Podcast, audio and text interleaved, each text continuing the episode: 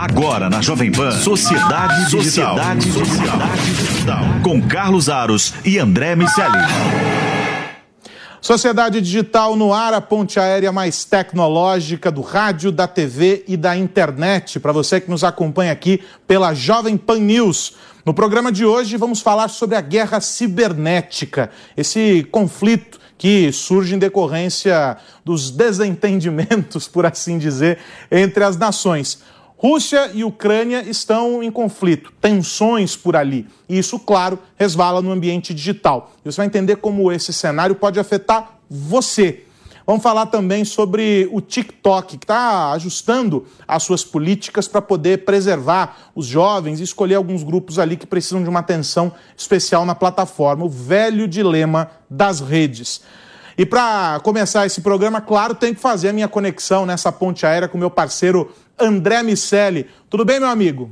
Tudo bem, meu amigo. Estou aqui preparando o meu capacete. É uma guerra que já está em curso. Né? A gente vai falar sobre isso. o Ministério da Transformação Digital lá da Ucrânia alegou que houve, de fato, uma, uh, uma, uma, um ataque cibernético feito pela Rússia. Ou seja, é uma situação que a gente não vê, mas que está acontecendo. E aí, para poder nos ajudar a entender essa história, explicar para você que nos acompanha o que de fato está acontecendo, o nosso convidado de hoje é o Ricardo Tavares, ele que é especialista em segurança. Ricardo, obrigado por estar tá aqui com a gente. É, para nos ajudar a entender esse quebra-cabeças que não é fácil e que a gente agora precisa começar a dimensionar. Obrigado por estar tá aqui com a gente. Me explica o que, que é isso, o que, que é essa tal guerra cibernética, Ricardo. Muito obrigado pelo convite, Aros. É sempre um grande prazer estar no seu programa. E como você mesmo falou, essa guerra silenciosa é uma guerra que já acontece há muito tempo. E até para que todos entendam, a Ucrânia é uma espécie de campo de testes para ataques cibernéticos da Rússia. Então, lá no dia 13 de janeiro, a Ucrânia sofreu diversos ataques, muitos sites, muitos serviços pararam. E o mais relevante é que talvez vocês não lembrem, mas não é a primeira vez. No ano de 2015 e 2016, é, a Ucrânia ficou sem energia elétrica por causa de um ataque cibernético também, é, no qual todos falam que a Rússia ela foi a responsável. Então, a Rússia ela já vem atacando a Ucrânia há muitos anos e testando as suas armas digitais. Mas vamos falar um pouquinho para que todos entendam de forma mais simples o que, que é essa guerra cibernética.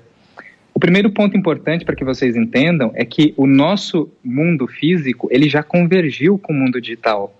Então, fatos relevantes que acontecem no mundo digital vão afetar a nossa vida física. Inclusive, um incidente de segurança, um ataque cibernético, ele pode se tornar um acidente nesse mundo físico e, e custar muitas vidas. Então, hoje, tudo é automatizado, tudo passa por meio da tecnologia. Então, a melhor forma de eu comprometer uma infraestrutura de um país, que são as infraestruturas críticas, é por meio desse ataque silencioso. Só que é, a Rússia já vem fazendo isso há muito tempo, não só a Rússia, mas diversos países. Eu brinco, eu falo que esse mundo cibernético é igual o, Velho Oeste de antigamente, é uma terra sem lei. É, a OTAN, por exemplo, ela tem vários tratados para falar como que a guerra tem que ser feita no mundo físico. Então existem diversos acordos de cavalheiros de como as guerras têm que ser Os feitas. protocolos de guerra, no... né? Exatamente. Só que no mundo digital não tem lei e eu posso me usar da anonimidade da internet para realizar grandes ataques e não ser responsabilizado diretamente. Inclusive, esses ataques estão chegando aqui do nosso lado. É, a Colômbia ela está passando uma situação muito delicada com a Venezuela, na qual a Rússia está é, influenciando e a Colômbia ela já está sentindo alguns ataques cibernéticos que estão causando problemas em sua infraestrutura, tá? E aí você pensa, poxa vida, mas como que isso pode ocasionar um problema para mim, para minha vida? O que que essa guerra cibernética traz de tão ruim? Então, a primeira coisa que a gente tem que entender é que existem infraestruturas críticas que suportam o nosso país. Por exemplo, fornecimento de energia elétrica, tratamento de água, fornecimento da comunicação, nosso sistema de telefonia, nosso sistema financeiro. Agora, imaginem se tudo isso parar de funcionar, se você ficar sem água, sem luz, sem comunicação e com o sistema financeiro funcionando de forma inadequada. Basicamente, a Rússia e outros países, ele vem se especializando nesse tipo de ataque. Mas como que isso exatamente acontece? Poxa, é, normalmente essas empresas que fornecem infraestrutura crítica, eu vou dar um grande exemplo que é energia elétrica e tratamento de água. E até com relação a tratamento de água, vocês falam, poxa, mas isso parece coisa de filme. Em Tampa, nos Estados Unidos, houve um ataque que um hacker ele tentou envenenar a água, aumentando o hidróxido de sódio em 100 vezes. Se o operador não tivesse olhando naquele momento, a cidade inteira ia tomar água envenenada. Muitas vidas, isso poderia custar muitas vidas. Então, é algo extremamente importante. Mas voltando ao nosso assunto, essas empresas de infraestrutura crítica, em grande parte, elas controlam tudo de forma automatizada. Então, dificilmente você tem intervenção manual, o homem indo lá, apertando os botões. Então, é tudo digital. E por, meio, por esse meio digital, os atores de ameaça, Estados-nações, ou falando de forma mais simples, esses hackers, eles conseguem entrar no sistema, controlar o sistema e indisponibilizar o sistema. E quando eu falo em disponibilizar, por exemplo, parar o fornecimento de energia. Só que a gente entra num problema muito maior, porque são máquinas, às vezes grandes, complexas, e dependendo do comando que eu mando, por exemplo, eu inverto o motor, eu posso causar um incêndio, uma explosão, e isso pode custar muitas vidas, Aros. Ricardo, quero explorar um pouco desses pontos que você trouxe uh, em relação ao dano potencial material. Eu abri minha fala é, trazendo justamente essa questão. É, sem dúvida nenhuma, uma guerra digital hoje ela pode trazer é, uma, um, uma situação, um prejuízo de vidas que é análogo ao de uma, de uma guerra física, Exato. vamos dizer assim, a guerra tradicional, aquela guerra que a gente está acostumado é, por todas essas questões que você trouxe, relacionadas à paralisação da infraestrutura e associadas a todas as questões dos prejuízos financeiros uh, associados a, a, a, essas paralisações, mas também pelos controles dos equipamentos digitais uh, que já fazem parte uh, da infraestrutura de qualquer arsenal dos países que, que podem se envolver nessa guerra.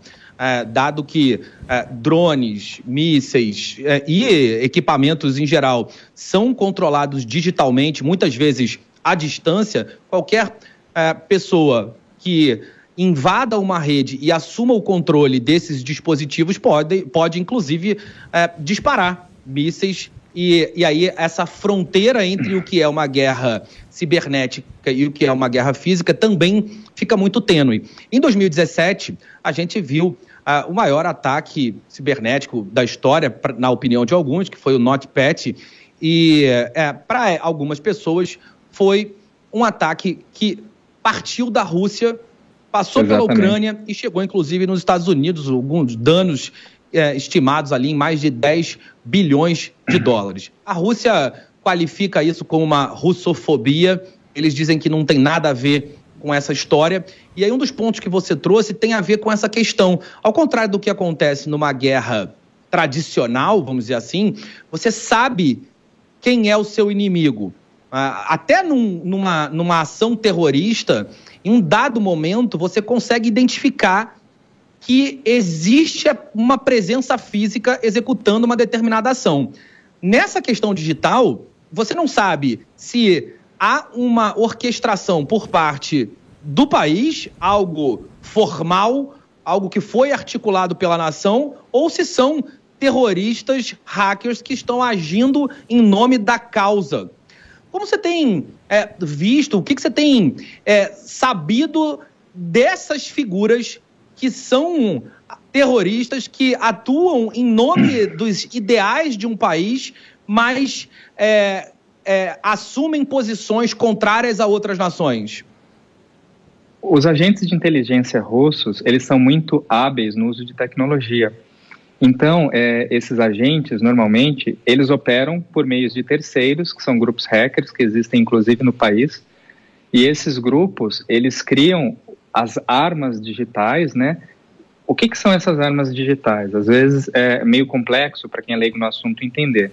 Então, essas armas digitais são softwares que os, os é, criminosos, os atores de ameaça desenvolvem com o poder de explorar o computador. O que, que é explorar o computador? É, é realizar invasão. E esses profissionais, eles vão trabalhando aí a, a pedido do país e realizando todo esse processo aí de invasão. E muitas vezes esses operadores agora, eles estão se utilizando dos ransomwares. Por quê? Para indisponibilizar a infraestrutura de forma rápida, não ser reconhecido como país e também arrecadar dinheiro. O ransomware é aquele vírus que tem um payload, que é uma carga maliciosa, que sequestra os seus dados. Só que imagina isso em um sistema elétrico, todos os computadores, todos os computadores que controlam o sistema de energia parando ao mesmo tempo e o operador não conseguindo fazer mais nada. Então é, é algo tenebroso. É, cada país tem o seu modo operandi. Então a China ela tem um grupo de hackers dentro do Exército de Liberação do Povo. O Irã, ele tem especialistas com objetivos específicos. A Coreia do Norte, ela tem especialistas específicos em rouba-bancos da Ásia. A Rússia, ela tem esse modo que ele possui agentes, que são pessoas físicas espalhadas pelo mundo, que fazem outras funções, inclusive são hackers nas horas vagas de outras coisas, mas eles trabalham para a Rússia também. E como com, com, isso ela consegue disseminar informações falsas, causar confusões, não ser responsabilizada diretamente e continuar a, a, a vida dela sem os embargos. Porque se eu não consigo demonstrar que eles foram realmente os responsáveis de forma clara, eu não consigo responsabilizar. Tanto que o Homeland Security, ele divulgou no dia 23 de janeiro, algumas semanas atrás, é, todo um manifesto informando que a Rússia já é capaz de derrubar o sistema elétrico dos Estados Unidos com as tecnologias e ataques que eles possuem, que os Estados Unidos devem se preparar. E o Canadá também, a inteligência do Canadá, ele fez também um manifesto similar informando que hoje a Rússia ela tem essas condições. Como que isso afeta a, a América Latina em si? A América Latina ela tem pouquíssima maturidade nesse tema de segurança. Eu vou te dar um exemplo. Aqui no Brasil, se nós falamos é, da questão de tratamento de água e energia, as empresas que prestam esses serviços, elas têm tecnologias ultrapassadas, às vezes de 20, 30 anos atrás, que não estão nada preparados para a segurança cibernética. O Operador Nacional do Sistema Elétrico e a Agência do Sistema Elétrico, eles fizeram, alguns meses atrás, um, esfor um esforço para conscientizar as empresas de energia aqui do país de implementar uma série de controles mas esse processo ainda está em andamento, é um processo muito demorado. E se nós não acompanharmos é, a tecnologia, isto é, colocar os controles de segurança necessários para essa digitalização forçada que veio para a pandemia, o que vai acontecer são ataques muito sérios que vão custar vidas de pessoas direta e indiretamente. O que, que é diretamente?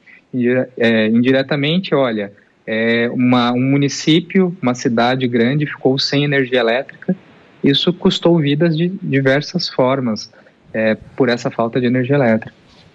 Ricardo, tem um, um, algo que me chama muita atenção quando acompanho os relatórios aí das, das, empresas de segurança. Em geral, sempre tem ali uma linha, uma afirmação apontando o seguinte: a boa parte dos ataques é oriunda do leste europeu. E aí a gente está falando da Rússia, a gente está falando da Ucrânia, a gente está falando de uma região em que, desde que eu cubro tecnologia, desde que eu acompanho essa questão, e, e provavelmente muito antes disso, mas estou dizendo do meu período aqui enquanto jornalista cobrindo essa área, eu escuto muito falar uh, sobre o desenvolvimento de grupos que atuam uh, no ambiente digital, uh, promovendo os mais diferentes tipos de ataque. E aí a gente vê aqueles mapinhas animados mostrando de onde eles vêm. O alvo frequente, é, Europa e Estados Unidos são os dois alvos frequentes, mas prioritariamente os Estados Unidos. Ou seja, é sabido qual é o, o, ponto focal, onde nasce todo esse processo.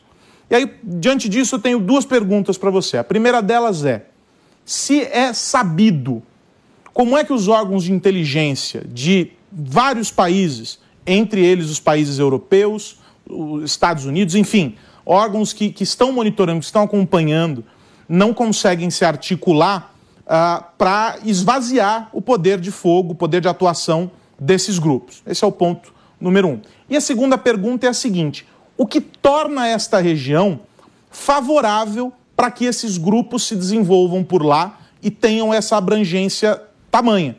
Aí aqui a gente tem que lembrar o seguinte, que para a internet não existe fronteira. Ou seja, nós estamos Exato. falando de ataques que podem vir de qualquer parte do mundo, sem que necessariamente o camarada tenha que se deslocar até aquela região. Os filmes vão dizer Sim. que eles estão no porão da casa das mães dos pais deles, fazendo esses ataques enquanto comem salgadinho e tomam refrigerante. Mas é um pouco mais bem desenvolvido Exato. do que a, a, ficção vai colocar. O que, que acontece nessa região? Explica pra gente. Então, existe todo um processo de proteção a esses atores de ameaça. É, os hackers, é, eles são pessoas é, extremamente talentosas, que conseguem arrecadar muito dinheiro, então eles têm milhões de dólares, e eles são protegidos pela camada das autoridades desses países. É, eu vou dar um exemplo. É, primeiro, nós temos que diferenciar uma guerra cibernética de um ataque convencional. Normalmente, por trás da guerra cibernética, nós temos estados-nação, que são os países. Então, você tem toda a força de um país. E nós temos os ataques convencionais que acontecem. Os ransomwares fizeram esses grupos de hackers arrecadarem muito dinheiro. Milhares e milhares de dólares foram arrecadados. Mas quando vocês pensam, poxa, é aquele garoto, como você falou, que está no porão de casa, não, não é assim que funciona. É um sindicato do crime extremamente organizado com uma linha de produção responsáveis, horários de trabalho, turno, tudo que vocês imaginam que uma grande empresa tem. É, como exemplo, eu posso citar que é, nesses grupos existirão engenheiros especialistas em construir as armas cibernéticas, operadores especialistas em usar arma cibernética, é, responsáveis pela arrecadação de dinheiro que vai entrar em contato com a empresa para receber do sequestro. É toda uma linha de produção extremamente organizada, orquestrada por um sindicato. Como existem vários grupos de criminosos, existe um sindicato que reúne e regulariza todos. E como os trabalhadores são de forma independente, se o grupo pisar na bola em pagar o trabalhador, que eu já vi acontecer, entre esse sindicato do crime, ele conversa, media e faz com que os pagamentos sejam executados. Então, é uma organização extrema. E aí, no caso da Rússia, existe meio que uma regra: olha, é, eu não vou te incomodar, você pode invadir quem você quiser, você arrecada o seu dinheiro, só que quando eu precisar de você, eu, eu vou te usar como eu quiser. Então, você vai trabalhar para mim nos momentos que eu preciso. E todos esses grupos, eles usam todos os seus é, conhecimentos e essas armas cibernéticas a favor do país, só que de uma forma anônima, de uma forma que isso não se conecte diretamente com esses países do leste europeu. No caso da Ucrânia, não sei se vocês sabem, mas o Centro de Inteligência Cibernética da NATO, né, que é a OTAN, ele está na Ucrânia justamente porque já é do entendimento do mundo que a Ucrânia é o celeiro de testes da Rússia, é onde a Rússia começa a fazer os testes dela, tanto para armas cibernéticas quanto para outros pontos. E aí, respondendo às suas perguntas, olha, por que é, é, ninguém desarticula isso?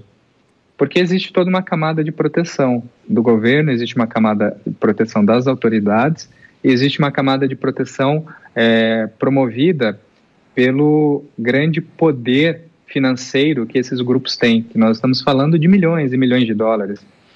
É, às vezes, o resgate de um ataque cibernético ele vai custar de 5, 10, 20 milhões de dólares.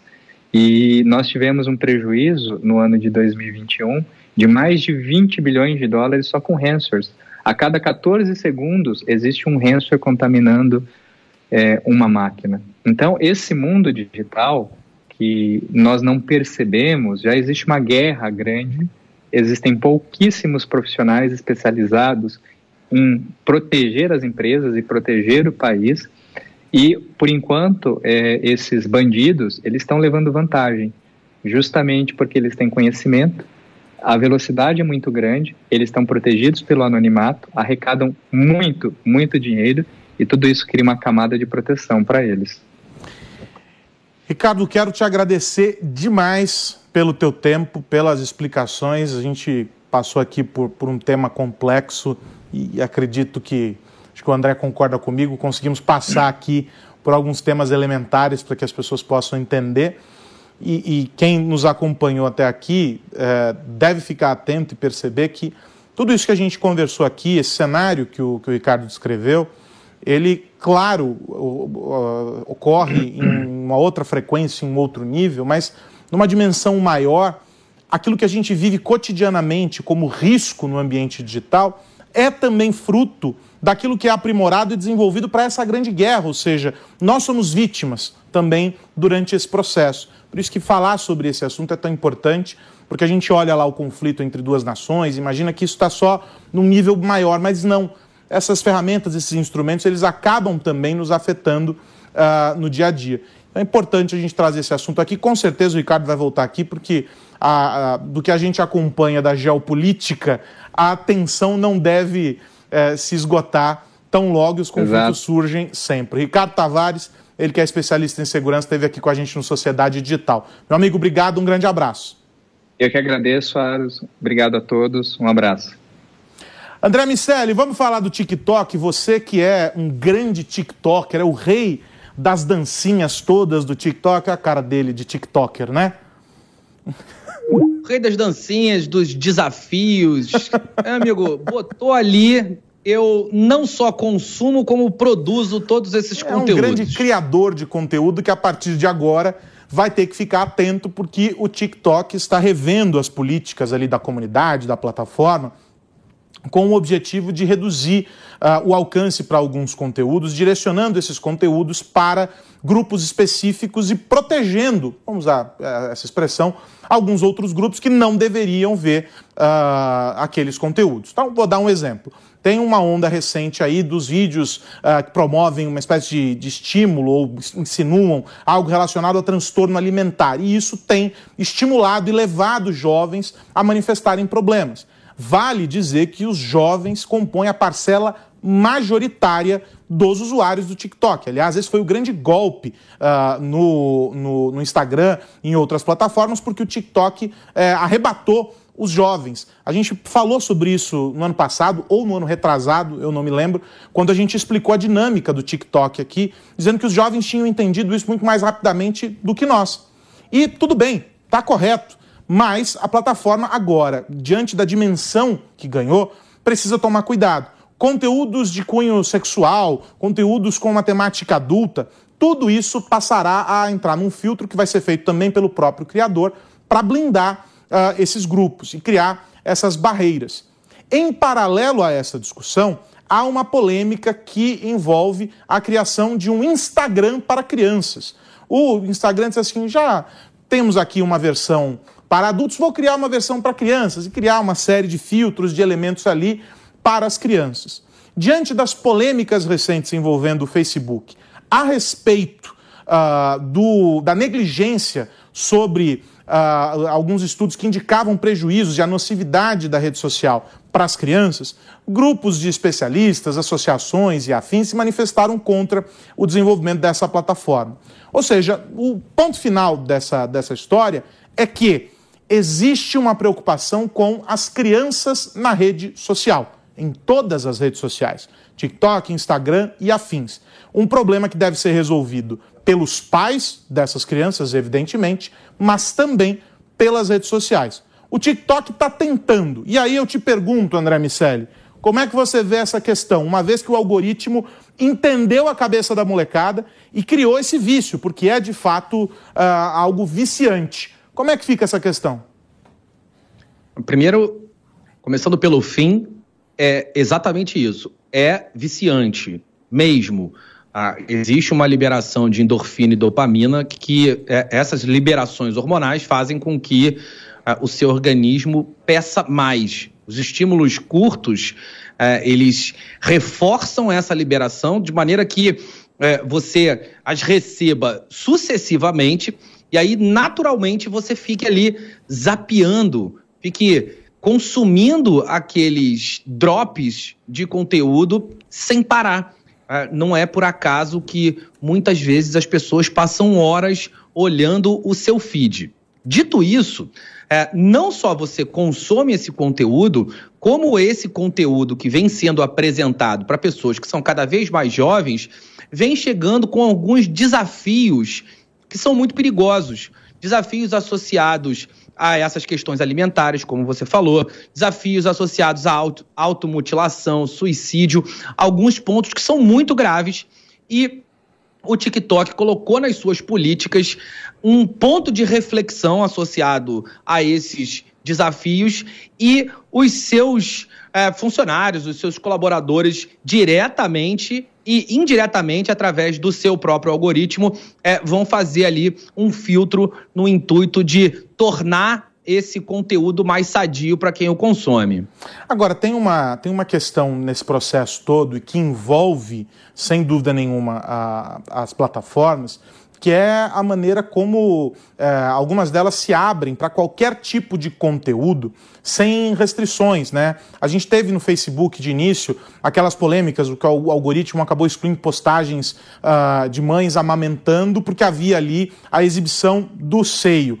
Por outro lado, em algumas plataformas, e aí uh, no, no, TikTok, por exemplo, tem aquelas alegações de que ah, o, a plataforma remove e tudo mais, mas é bem mais permissivo hoje, em 2022, do que era lá atrás. E a gente sabe também que as crianças têm entrado cada vez mais cedo nas redes sociais.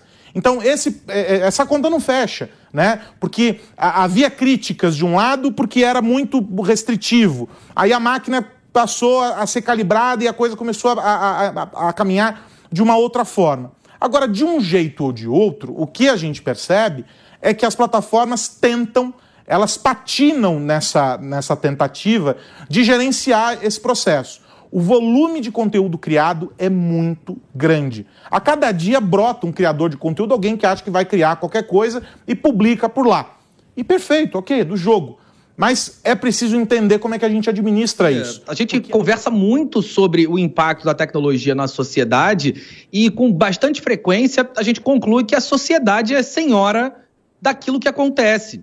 Vamos fazer isso mais uma vez. Um dos pontos é, que, que foram é, inseridos agora nas políticas do próprio TikTok é um aviso que convida o usuário a refletir a respeito dos, do, dos desafios e conteúdos que ele vai consumir ali na plataforma.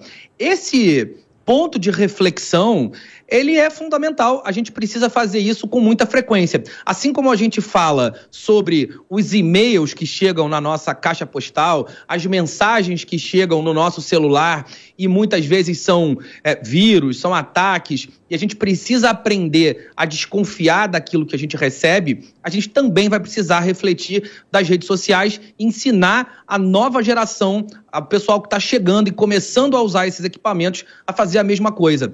É um processo processo de amadurecimento do uso. É isso, sem dúvida nenhuma. André Miceli, semana que vem tem mais, meu amigo. Um grande abraço.